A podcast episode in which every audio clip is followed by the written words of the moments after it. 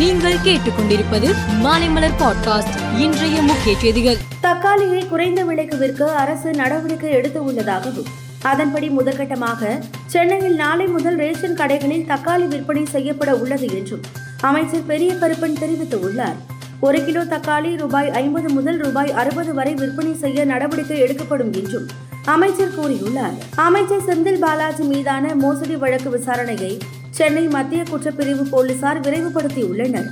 போக்குவரத்து துறையில் இரண்டாயிரத்து பதினான்கு முதல் இரண்டாயிரத்து பதினைந்து வரை பணியமர்த்தப்பட்ட சுமார் ஆயிரத்து ஐநூறு பேரிடம் விசாரிக்க மத்திய குற்றப்பிரிவு போலீசார் திட்டமிட்டு உள்ளனர் முதற்கட்டமாக முன்னூறு போக்குவரத்து ஊழியர்களுக்கு சம்மன் அனுப்பப்பட்டு கடந்த ஒரு மாதத்தில் மட்டும் நூற்று ஐம்பது பேரிடம் விசாரணை நடத்தப்பட்டு உள்ளது இரண்டாயிரம் ரூபாய் நோட்டுகளை திரும்ப பெறும் ரிசர்வ் வங்கியின் முடிவுக்கு எதிராக தாக்கல் செய்யப்பட்ட பொதுநல மனுவை தள்ளுபடி செய்து டெல்லி ஹைகோர்ட் உத்தரவிட்டு உள்ளது எதிர்க்கட்சி தலைவர்களின் இரண்டாவது கூட்டம் ஜூலை பதிமூன்று பதினான்காம் தேதிகளில் பெங்களூருவில் நடைபெறும் என அறிவிக்கப்பட்டிருந்த நிலையில் பல்வேறு காரணங்களால் கூட்டம் ஒத்திவைக்கப்பட்டது. இந்நிலையில் பெங்களூருவில் ஜூலை பதினேழு பதினெட்டு ஆகிய தேதிகளில் எதிர்க்கட்சிகள் ஆலோசனை கூட்டம் நடைபெறும் என்று காங்கிரஸ் கட்சியின் பொதுச் செயலாளர் கே சி வேணுகோபால் அறிவித்துள்ளார். மணிப்பூர் வன்முறை தொடர்பாக ஒரு வாரத்திற்குள் அறிக்கை தாக்கல் செய்ய வேண்டும் என்று சுப்ரீம் கோர்ட் இன்று உத்தரவிட்டது.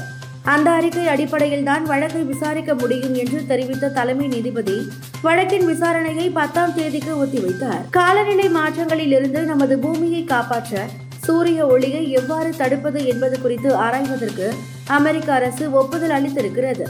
புவி வெப்பமடைதலை விரைவுபடுத்துவது சூரிய கதிர்கள் தான் என்பதால் அவற்றை தடுப்பதற்கான வழிமுறைகளை ஒரு குழு ஆராய்ந்து வருவதாக தெரிவிக்கப்பட்டுள்ளது. ஆஸ்திரேலியாவுக்கு எதிரான இரண்டாவது டெஸ்ட் போட்டியில் இங்கிலாந்து அணியின் கேப்டன் பென் ஸ்டோக்ஸ் ஆறாவது இடத்தில் களமிறங்கி நூற்று ஐம்பத்து ஐந்து ரன்கள் குவித்தார்.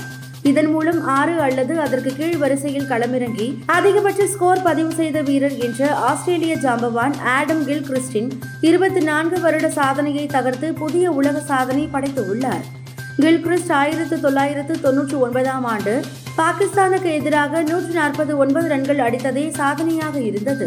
மேலும் செய்திகளுக்கு மாலை மலர் பாட்காஸ்டை பாருங்கள்.